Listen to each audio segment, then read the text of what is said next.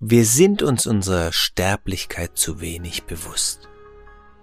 Kämen wir alle mit einem abgedruckten Verfallsdatum zur Welt, würden viele von uns die Zeit weit besser nutzen. Willkommen beim Podcast Leblos, warum heute besser ist als morgen. Hast du jemals darüber nachgedacht, ob du dein volles Potenzial lebst? Dein Gastgeber Martin Geiger lädt dich ein, sich mit ihm auf den aufregenden Weg zu deinem besten Selbst zu machen. Also, worauf wartest du? Deine Reise zu einem erfüllten Leben beginnt jetzt. Genau so ging's der US-amerikanischen Künstlerin Sandy Shang aus New Orleans, nachdem sie 2011 eine nahestehende Freundin verloren hatte. Was sie daraufhin ins Leben gerufen hat, war ein so beeindruckendes Kunstprojekt, dass ich dies seither auch in meinen Seminaren und Vorträgen immer wieder einsetze. Zu der Zeit wohnte Sandy unweit eines ziemlich runtergekommenen leerstehenden Fabrikgebäudes und sie fragte sich, wie kann ich das zu einem schöneren Ort machen für die Nachbarschaft und gleichzeitig auch meiner verstorbenen Freundin Tribut zollen.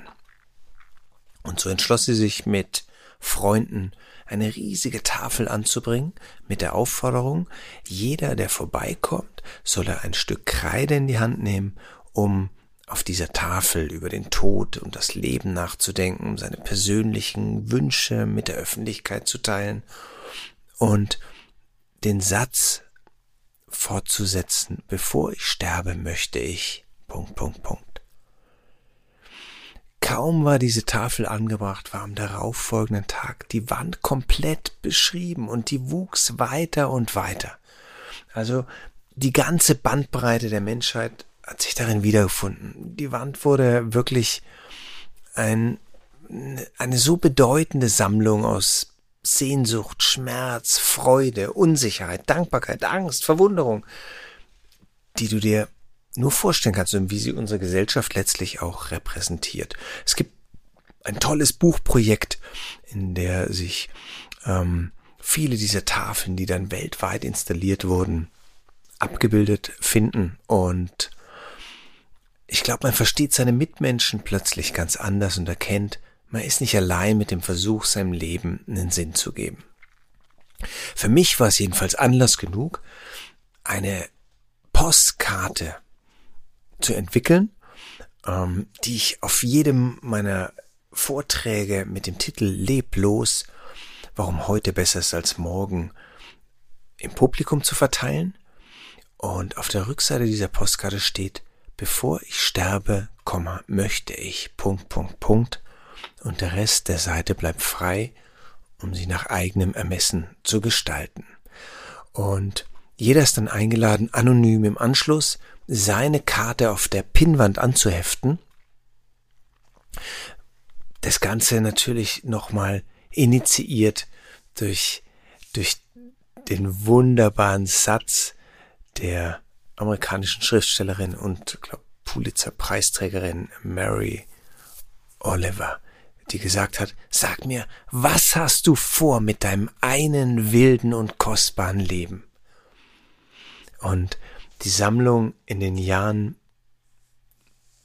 die ich mit meinen Teilnehmern teilen durfte, beinhaltete so großartige Dinge wie, bevor ich sterbe, möchte ich meine Tochter ihren Abschluss machen sehen, für Millionen singen, alle Unsicherheiten aufgeben, meine Frau zurückbekommen, meine Schüler als Lehrer sehen, so viele Kohlenhydrate essen, wie ich will, für jemanden bedeutsam sein, die Datumsgrenze überqueren, meinem Kindheitstraum folgen, es in Ordnung finden, nicht zu verstehen, sie nochmal in den Arm nehmen, die Blätter viele Male wechseln sehen und ganz sich selbst sein.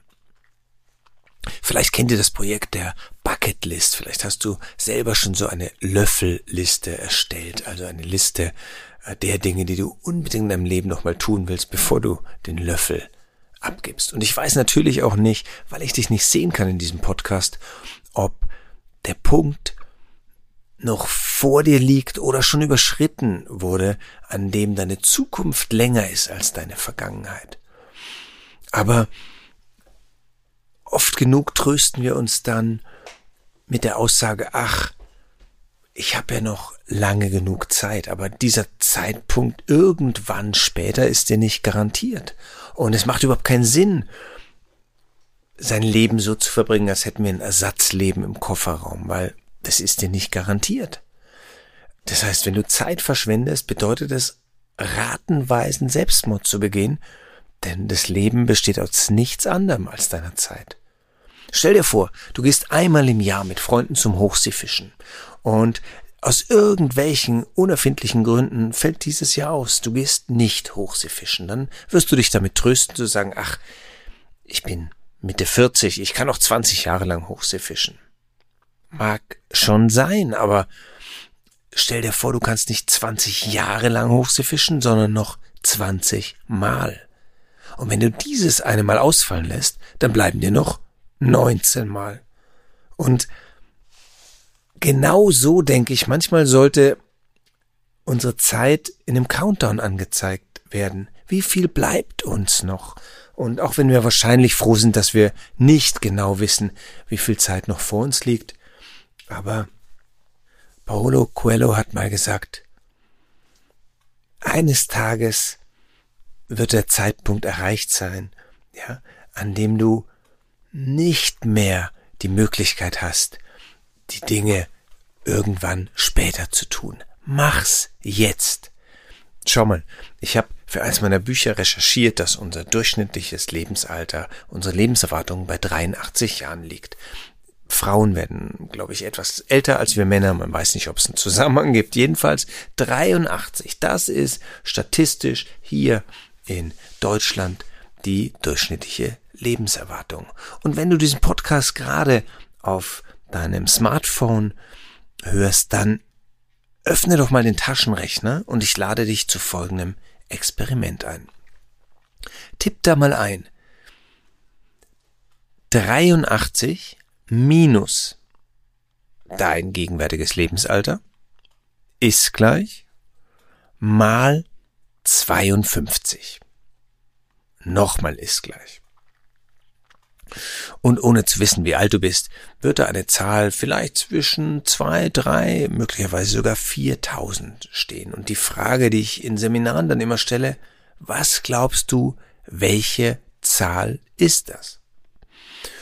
Und Leute, die mitdenken, sagen dann natürlich, naja, das sind die Anzahl der Wochen, die wir noch haben. Und Natürlich ist das eine Betrachtungsweise, aber wenn du diesen Podcast genau jetzt, hier und heute hörst und es ist Dienstag, dann könntest du auch antworten, das ist bei guter Führung die Anzahl der Dienstage, die mir noch bleibt. Aber vielleicht hörst du ihn auch Sonntagmorgens beim Joggen und dann ist es die Anzahl der Sonntage, die du wahrscheinlich noch vor dir haben dürftest. Und wenn uns einmal bewusst ist, wie kostbar unsere Lebenszeit ist, dann frag dich doch auch mal, wenn du eine Liste erstellst mit all den Dingen, die im Lauf der zurückliegenden sieben Tage deinen Alltag geprägt haben. Was waren die Tätigkeiten, die du getan hast? Und wenn du Arbeit nur als einen einzelnen Punkt nimmst, ohne die Projekte im Einzelnen aufzuzählen, weil niemand mithören wird, den du beeindrucken musst, äh, indem du ihm nachweist, dass du viel zu überarbeitet bist und gar keine Zeit übrig hast, dann steht da vielleicht Arbeit als ein Punkt, dann steht da natürlich Schlafen, Essen, vielleicht warst du mit ähm, deinem Hund spazieren, ähm, womit hast du Zeit verbracht? Liste das alles auf und dann kommst du da auf 10, 20, 30 Dinge, die du getan hast. Und jetzt frag dich mal, was davon hat dich deinem wichtigsten Ziel näher gebracht? Was davon hast du getan, weil du damit dein volles Potenzial gelebt hast? Was war so bedeutsam, dass du dir oder einem anderen Menschen ein Lächeln ähm, ins Gesicht gezaubert hast?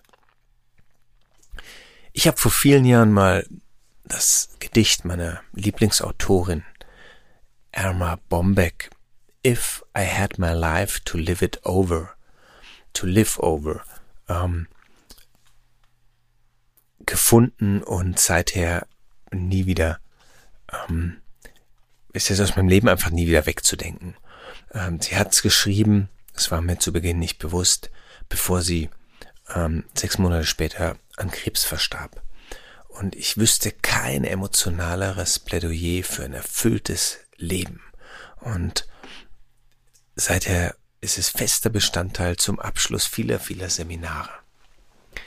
Wenn ich mein Leben noch einmal leben dürfte, dann würde ich viel mehr Fehler machen. Ich würde entspannen. Ich würde viel verrückter sein als in diesem Leben. Ich wüsste nur wenige Dinge, die ich wirklich sehr ernst nehmen würde. Ich würde mehr Risiko eingehen. Ich würde mehr reisen. Ich würde mehr Berge besteigen, mehr Flüsse durchschwimmen und mehr Sonnenuntergänge betrachten. Ich würde mehr Eis und weniger Salat essen. Ich hätte mehr echte Probleme und weniger eingebildete. Sehen Sie, ich bin einer dieser Menschen, die immer vorausschauend und vernünftig leben, Stunde um Stunde, Tag für Tag. Oh ja, es gab schöne Momente, und wenn ich noch einmal leben dürfte, hätte ich mehr davon. Ich würde eigentlich nur noch welche haben, nur schöne, einen nach dem anderen. Wenn ich mein Leben noch einmal leben dürfte, würde ich bei den ersten Frühlingsstrahlen barfuß gehen und vor dem Spätherbst nicht damit aufhören. Dieses Zitat in abgewandelter Form, frei nach Erma Bombeck, ist ein, ein so wundervolles Gedicht, dass es mich auch inspiriert hat, nach einer schlaflosen Nacht die passende Antwort unter meine eigene Postkarte zu setzen. Denn als ich erstmals das Projekt, bevor ich sterbe, möchte ich ins Leben gerufen hatte und es auf einem Seminar vorgestellt habe, wusste ich, dass ich die erste Postkarte anpinnen musste, um ein gutes Beispiel zu geben und die Leute zu ermuntern, mutig ihre eigenen verrückten Ideen, Wünsche, Herzenswünsche zu veröffentlichen oder anzupinnen. Und die halbe Nacht habe ich damit zugebracht, was die richtige, für mich richtige Antwort auf, auf diesen Satz, das Ende dieses Satzes ähm, darstellen wird. Und bis heute habe ich eine Antwort gefunden oder ein Satzende, das ich nach wie vor mit ganzem Herzen unterschreiben kann. Bevor ich sterbe, möchte ich gelebt haben. Bis zum nächsten Mal. Dein Martin. Wenn wir unser volles Potenzial entfalten, machen wir diese Welt zu einem glücklicheren Ort. Das ist dein Weckruf. Lass uns gemeinsam sehen, wie wir dazu beitragen können, ein erfülltes Leben zu führen, in dem du dich selbst verwirklichen kannst. Bewirb dich jetzt für einen Casting Call. Geh auf coachkarriere.de und finde heraus, ob Coaching der passende Weg für dich ist.